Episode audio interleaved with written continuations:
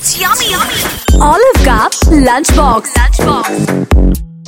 देखो, सर्दियों के मौसम में ना, मेरे घर पे एक सब्ज़ी जो हर दिन बनती रहती है, वो है मटर। पता नहीं मेरी मम्मी को मटर से क्या लगाव है?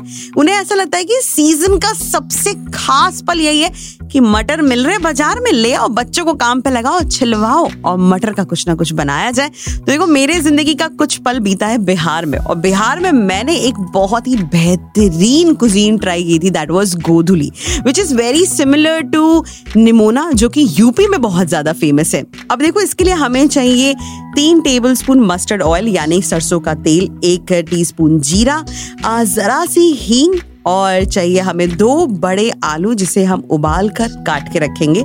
और चाहिए हमें एक कप मटर जिसे हम दरदरा पीस के रखेंगे। उसके साथ हमें चाहिए आधा कप हरा मटर, नमक स्वाद अनुसार हल्दी, लाल मिर्च पाउडर कुरियांडर पाउडर, गरम मसाला और पानी।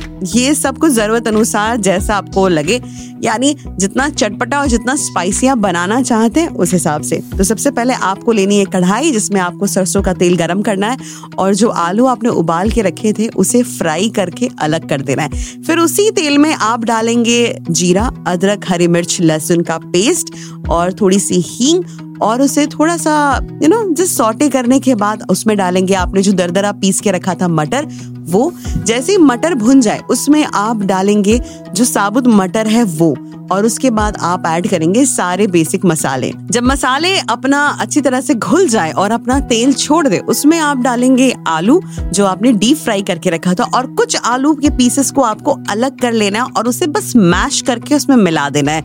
थोड़ा सा गरम मसाला डाले, नमक डाले और उसे पानी डालकर खोलाए जितना थिकनेस आपको चाहिए ग्रेवी का, उस हिसाब से थिकनेस रखें और इसे गर्मा गर्म चावल के साथ सर्व करें। निमोना कुछ इसी तरह से बनता है, बस उसमें हल्का सा ट्विस्ट रहता है, जिसके बारे में हम फिर कभी डिस्कस कर लेंगे। बट आज के लिए सिम्मी की तरफ़ से इतना ही। जियो बिंदास।